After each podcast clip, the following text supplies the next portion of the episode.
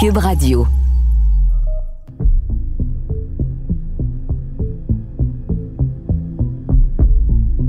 Dans notre podcast, on a décidé d'avancer en temps réel. Autrement dit, on enregistre nos épisodes en même temps qu'on fait nos recherches. C'est un choix éditorial qui nous permet de travailler avec la matière en se laissant surprendre. Pas tellement le choix de rester spontané. L'information se déploie devant nos yeux au fur et à mesure qu'on avance.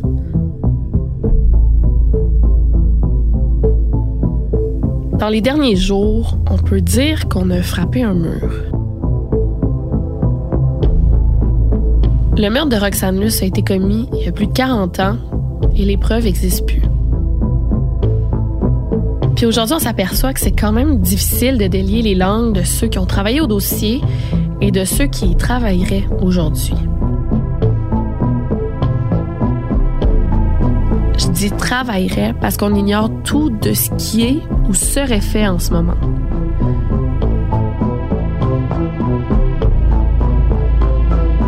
Et malgré tout ça, au fil de nos recherches, on a quand même découvert des données pour le moins intéressantes.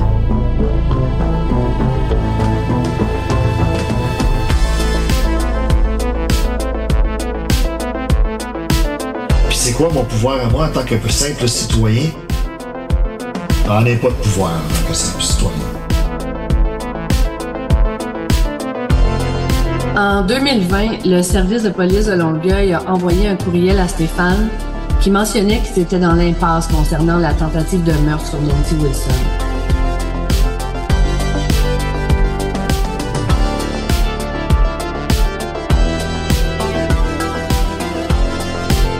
Quand je disais en 97, dépêchez-vous parce que le monde vieillit, là, je Ouais. le disais il y a en 97, Ouais. en 2021.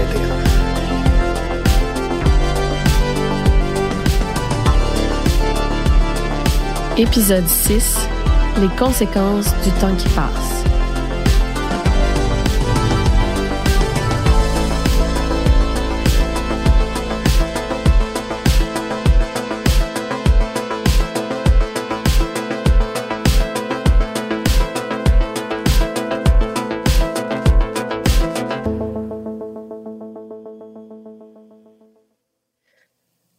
À la fin de l'épisode 4, je disais qu'en 1988, Stéphane était tombé par hasard sur Daniel Gagnon, l'enquêteur principal sur le dossier de sa mère. Il lui avait annoncé que Steven, le principal suspect, était recherché aux États-Unis pour une tentative de meurtre d'une ancienne copine.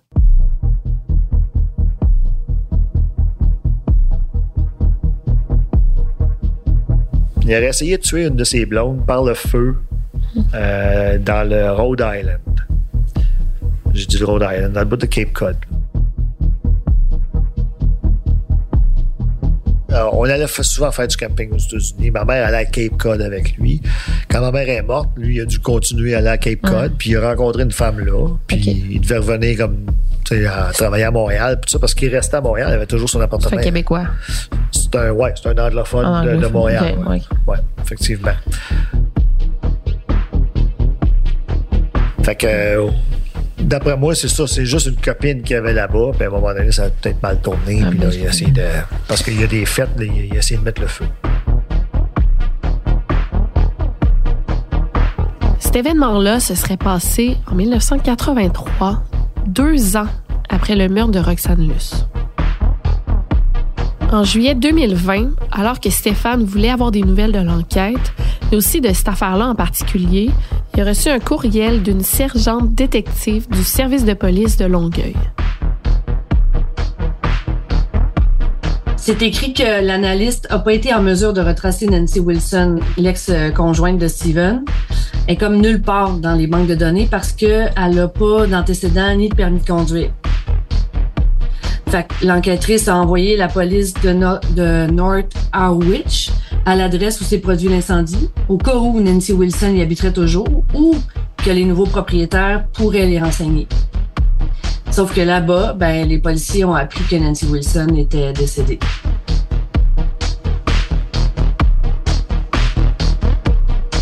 La voix que vous entendez, c'est celle de ma collègue Véronique.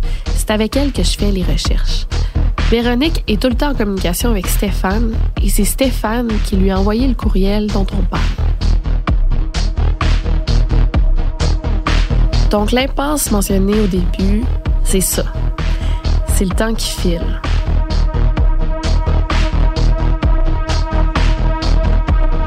Nancy Wilson est décédée, tout comme d'autres témoins le sont aussi dans cette histoire. Mais quand même, on va se permettre de faire nos propres théories sur cette affaire-là parce que c'est trop gros pour être ignoré. Deux ans après le meurtre de Roxane, le principal suspect aurait été recherché aux États-Unis pour tentative de meurtre sur son ex-conjoint. Au dernier épisode, on parlait de pattern de violence. On en a clairement un ici. Évidemment, on a fait un tas de démarches pour confirmer cette information-là, qui est quand même une bombe.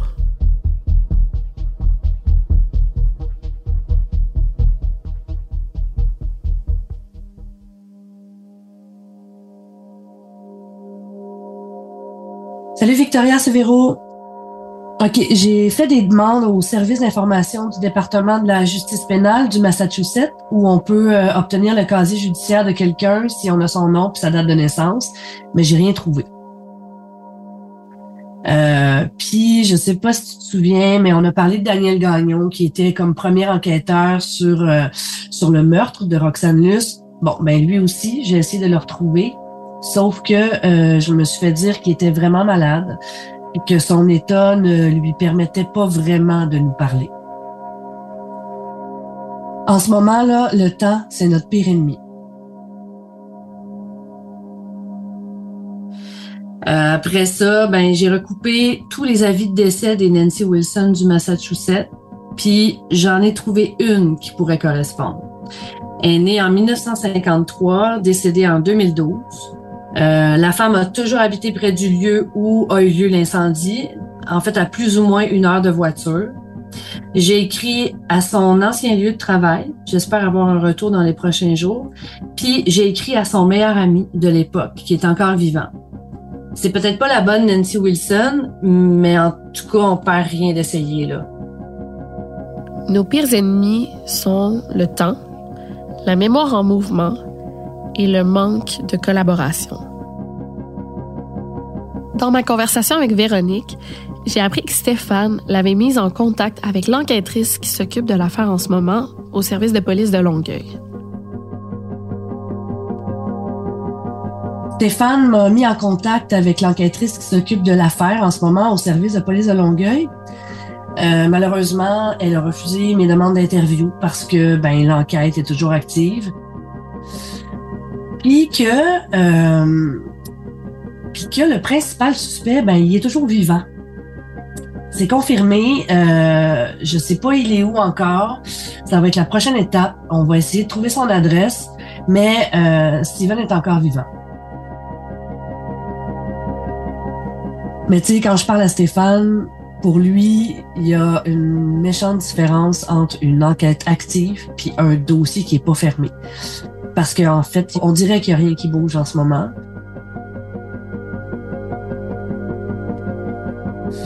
Je vais te donner un exemple. Quand Stéphane a reçu le courriel concernant Nancy Wilson en 2020, là, ben, l'enquêtrice de ce temps-là a écrit qu'elle se préparait à aller rencontrer Dominique Tanguay, euh, celui-là qui se faisait appeler Maurice Chantal. Ben, le courriel a été envoyé en juillet. Elle a dit qu'elle voulait aller le rencontrer en septembre.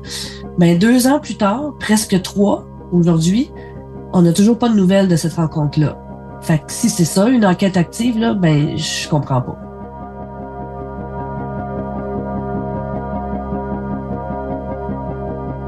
Euh, c'est sûr que j'imagine que l'enquêtrice est comme pognée entre l'arbre puis l'écorce, là. Euh, elle peut pas nous parler parce que l'enquête est encore active, entre guillemets, mais sauf que, ben, elle a quand même souligné qu'elle espérait que notre travail ferait peut-être délier des langues.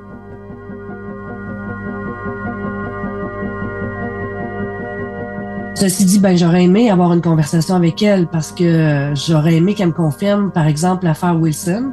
même si je me doute quand même là, que elle aurait probablement pas eu le droit. Puis j'aurais aimé avoir un peu d'espoir. Parce que selon Stéphane, il paraît que la police de Longueuil a fait une belle job il y a quelques années. C'est ça que j'espérais entendre de sa part. Ce qui a été fait, euh, ce qui pourrait nous donner un peu de lumière.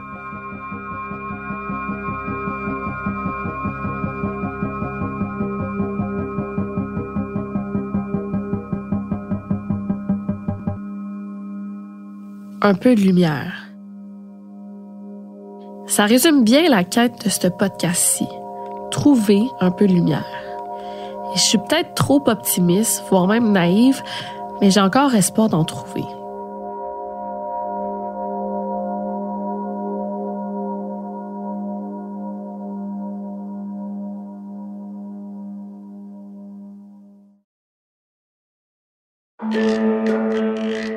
Vous vous demandez ce qui pousse votre voisin à croire qu'un groupe de pédophiles satanistes domine secrètement le monde? Ou pourquoi certaines de vos connaissances dénigrent toute campagne de vaccination?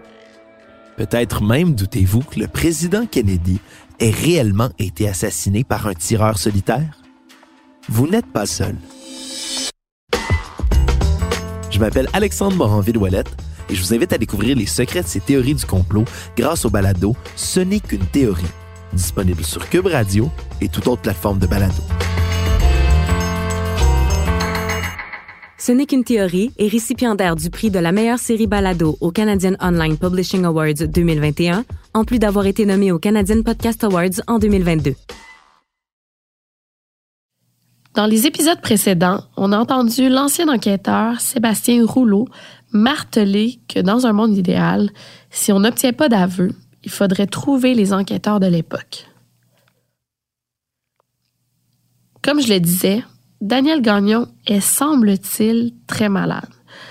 On a donc poursuivi nos recherches pour retrouver Michel Viau, dans l'espoir que lui, même s'il n'était pas principal dans l'enquête de Roxane Luce, pourrait nous informer sur la tentative de meurtre au Massachusetts.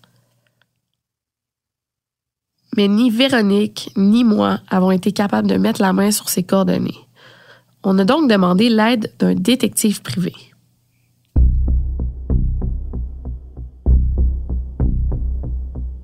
Oui, bonjour Madame Marcotte. Donc, euh, pour faire suite à votre demande, on a fait pas mal de démarches pour retrouver Michel Viau. Mais de un, euh, parce que des Michel Viau, euh, il y en a une bonne gang au Québec. Euh, nos recherches nous ont permis de constater qu'il y en a présentement environ 55 dans la province.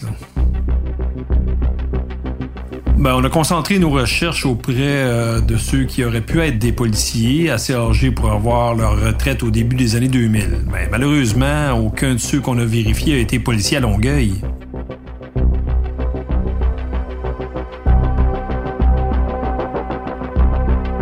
Bon, après ça, on a parlé à des anciens membres du corps policier qui nous ont affirmé l'avoir connu, oui, mais encore là, personne n'a de contact avec lui et personne n'a pu nous fournir des informations qui auraient pu nous permettre de le retrouver.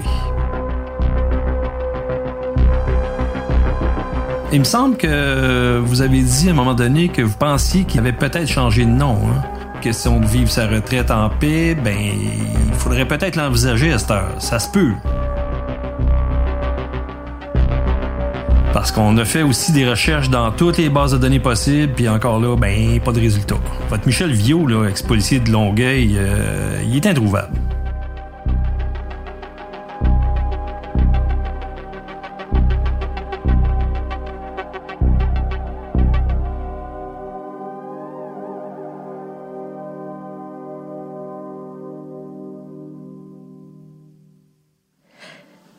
Ça faisait déjà un petit bout de temps qu'on cherchait Michel Viau quand l'épisode 1 du balado est sorti. On avait épuisé toutes nos ressources et comme vous venez de l'entendre, notre détective privé aussi. Je ne sais pas si vous vous rappelez, mais en début de saison, je mentionnais que mon objectif à moi, par le biais de ma tribune, ben, c'était d'essayer de faire avancer cette enquête-là de me servir du balado et de la force de la communication pour essayer de réussir là où les méthodes traditionnelles ont échoué.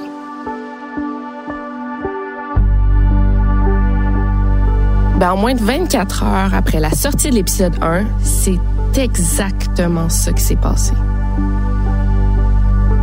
Après l'avoir écouté, une abonnée Instagram m'écrit en me disant qu'elle avait été surprise d'entendre le nom de Michel Viau dans le podcast, c'était un ami de la famille, mais que depuis sa retraite, il voulait rester loin de ces affaires-là. Toutes ces heures qu'on a passées à chercher Michel Viau, puis la solution s'est présentée d'elle-même. Donc, après avoir finalement eu son contact, Véronique l'a approché.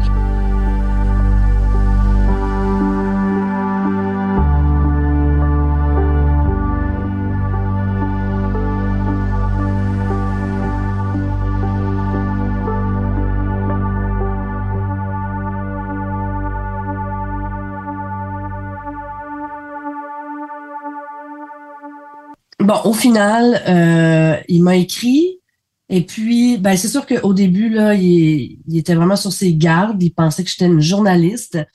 Euh, j'ai mis du temps là, à lui faire comprendre c'était quoi la différence entre euh, une journaliste d'enquête puis une auteure qui s'intéressait plus de manière humaine à une histoire de meurtre irrésolu. Euh, je pense aussi qu'il a fait ses propres recherches. Là. Il est allé me stalker un peu partout. il a vu c'était quoi mon travail. Il a vu que j'étais pas quelqu'un qui était vraiment euh, dans l'enquête à proprement parler. Puis bon, c'est ça. Fait que j'ai été pendant, je dirais, deux, trois échanges, là, pas mal avec des gants blancs jusqu'au coude. Il a fini par accepter de me rencontrer. On devait aller prendre un, café euh, à mi-chemin entre Montréal puis chez moi. Euh, malheureusement, ben ça n'a pas marché. Ça a été un rendez-vous manqué. Et le jour même du rendez-vous manqué, j'étais devant mon ordinateur à un moment donné vers 6 heures le soir, puis il me dit Est-ce que je peux je peux t'appeler?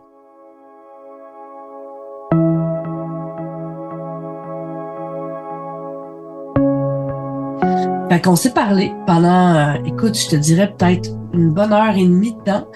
C'est un bonhomme euh, hyper engagé, 75 euh, ans, mais dans sa voix, j'ai l'impression qu'il en a 65. D'ailleurs, il me racontait que tous ses amis sont tous plus jeunes que lui. Il fait de la moto, il est super actif. ça fait quand même plusieurs années, voire 20 ans qu'il a pris sa retraite. Fait qu'il s'occupe beaucoup.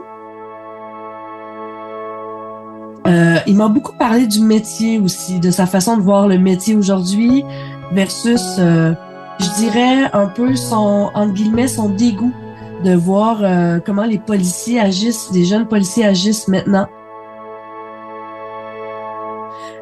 ça a été une longue conversation de remise en contexte et de remise en contexte versus deux époques complètement différentes. Et puis après ça, ben, on s'est mis à parler du cas de Roxane.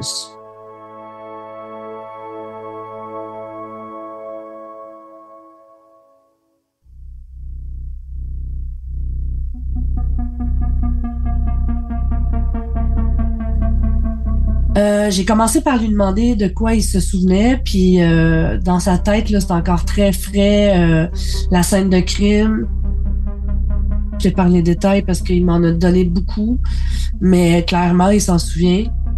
Il m'a souvent répété aussi qu'il aurait aimé interroger le suspect. Parce que euh, Michel Viau, il a comme eu l'humilité de me dire qu'à l'époque, son anglais était pas assez bon pour mener un interrogatoire. Fait qu'il était pas sur l'interrogatoire, lui. Puis ça, je pense que il regrette pas mal. Il m'a aussi parlé que c'est lui, entre autres, qui a recueilli les indices dans l'appartement de Roxane. Donc le bâton, l'empreinte, le cheveu. Puis euh, non, il se souvient pas que euh, ces exhibits soient disparus, mais il se souvient par contre que l'empreinte correspondait pas avec le suspect. En fait, parce que selon lui, ça se pourrait bien que quelqu'un d'autre ait touché le bâton sans en faire exprès. Euh, J'ai demandé d'ailleurs euh, s'il pensait que le suspect il portait des gants, puis selon Michel, c'est très probable parce que il y avait pas, il y avait ses empreintes sur le bâton, mais évidemment il devait avoir des empreintes de Steven partout dans l'appartement. C'était comme le chum de Roxane. Après ça, c'est sûr que je l'ai questionné sur la tentative de meurtre sur Nancy Williams. Puis là-dessus, ben, il peut rien me confirmer. Comme personne en ce moment, d'ailleurs. Par contre, il n'a pas oublié que Steven a refusé le polygraphe. En fait, il corrobore à peu près tout ce que nous a appris Stéphane. Sinon, ben, il a fini par me le dire aussi que euh, il se souvient de la frustration qu'il ressentait à l'époque, la frustration de savoir ou en tout cas d'être pas mal certain de savoir qui est euh, le criminel, qui est le meurtrier, mais de pas être capable de le prouver. Ça, euh, ça lui, il l'oubliera jamais. Euh, comme c'était pas lui qui était le premier enquêteur sur l'enquête, il m'a suggéré de jaser avec le superviseur de l'époque, leur patron, qui s'appelle Monsieur André Charon.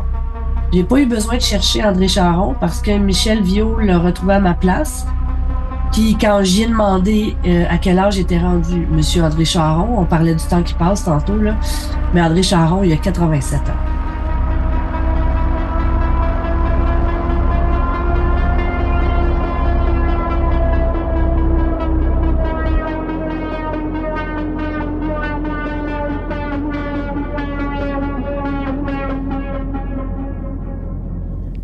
Michel Viau a été très collaboratif avec nous.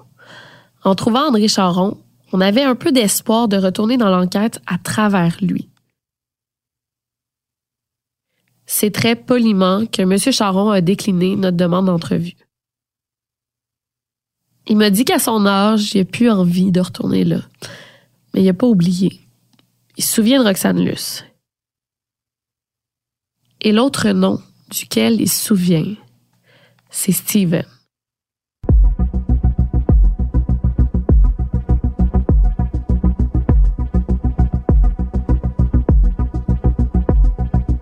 Mais ça m'a comme donné l'idée de faire la liste de noms qui gravitent autour de cette enquête-là. Liste sûrement pas complète, mais qui donne une idée de qui est encore vivant, qui ne l'était plus, qui provenait du service de police de Longueuil et qui gravitait dans l'entourage de Roxane. Peut-être que certaines personnes vont se reconnaître, peu importe qu'elles aient joué un petit ou un grand rôle dans l'enquête ou dans la vie de Roxane. Du côté de la police, il y a eu l'agent Gallianos. C'est lui qui a recueilli le refus de Steven de passer le polygraphe. Le sergent Rowe, qui a accompagné le suspect au bloc cellulaire le lendemain du meurtre en vue de son interrogatoire le constable Corbeau, qui était affecté à la surveillance de Roxane Luce à l'hôpital avant son décès. Le détective Michel Viau, qui a participé à l'enquête et qui a pris le temps de nous parler. Le détective Daniel Gagnon, qui a dirigé l'enquête et qui a interrogé le suspect en compagnie d'un policier nommé Pierre Lamarre. Ensuite, c'est la constable Sylvie Giasson qui a informé l'équipe que Roxane était décédée et qui a envoyé ses effets personnels au centre médico-légal. Enfin, il y avait Claude Guidi, mais lui, on a appris qu'il était décédé, et André Charon, dont on a parlé tantôt.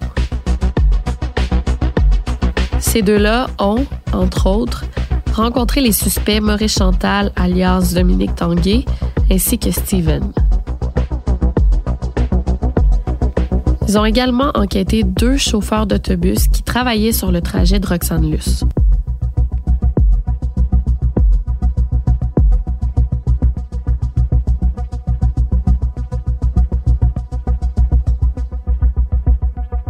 Ben, on parlait beaucoup de la mort, ma mère et moi. Tu sais, moi, je dis, c'est quoi la mort? Moi, j'avais peur. J'avais peur de la mort quand j'étais jeune. Je couchais avec une lumière verte dans ma chambre toute la nuit. J'avais peur de mourir. Je me, me tenais le cœur de même. Sais, je voulais pas mourir. Je sais pas pourquoi. Je faisais une prière d'enfant qui était Dieu, permets-moi de vivre jusqu'à 99 ou 100 ans. Amen.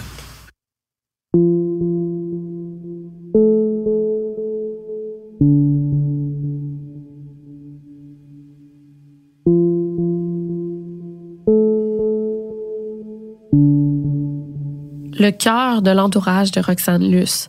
C'est bien sûr son fils, Stéphane. Je peux pas imaginer ce que c'est que de perdre sa mère aussi jeune.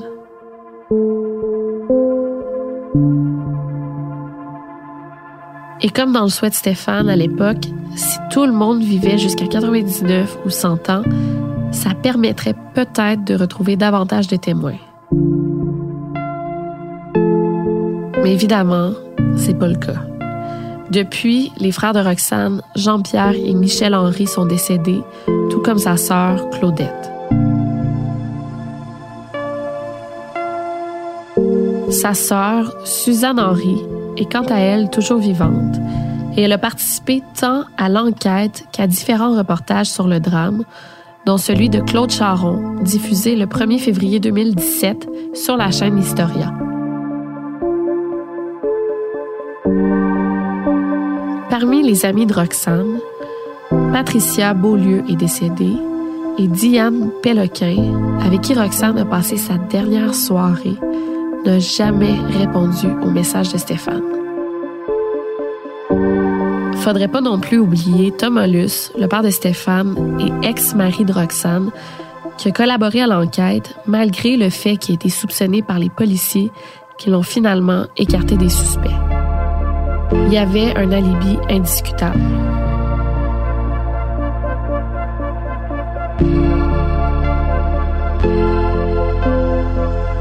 Puis, nous avons découvert d'autres noms. Le patron de Roxane Luce, M. Adriano Rousseau. Un ami avec qui elle serait sortie, M. Sylvain Guilbeault.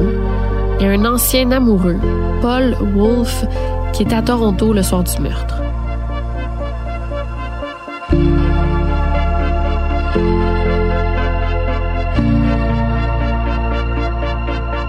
Au fond, quand on revisite cette liste-là, on se dit que la seule option qui nous reste, c'est d'aller frapper à la porte de la principale personne concernée dans cette affaire-là. Celle à qui tout le monde pense depuis plus de 40 ans. Celle sur qui sont portés tous les soupçons. Et je sais déjà que si on peut retracer ce suspect-là, c'est Stéphane qui va devoir le rencontrer.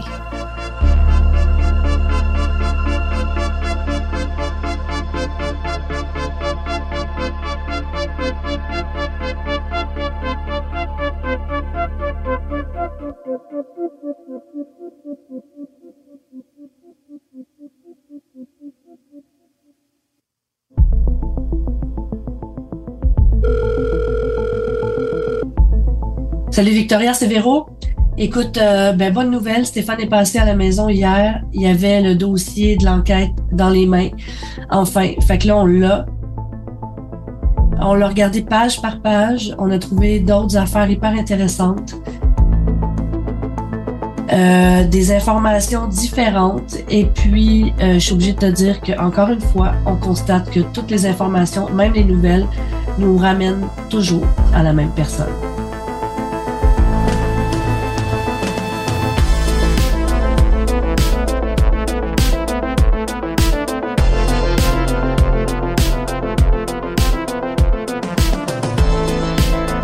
Recherche et au scénario, Véronique Marcotte. Dominique Plante à la musique, design sonore et montage. Pascal Hugo Caron Quentin à la réalisation. Le tout est une production du Studio SF et de la société de production Cube Radio. Et finalement, un énorme merci à Stéphane Luce pour son aide précieuse tout au long du podcast. Je suis votre animatrice Victoria Charlton et rendez-vous au prochain épisode pour la suite de cette histoire.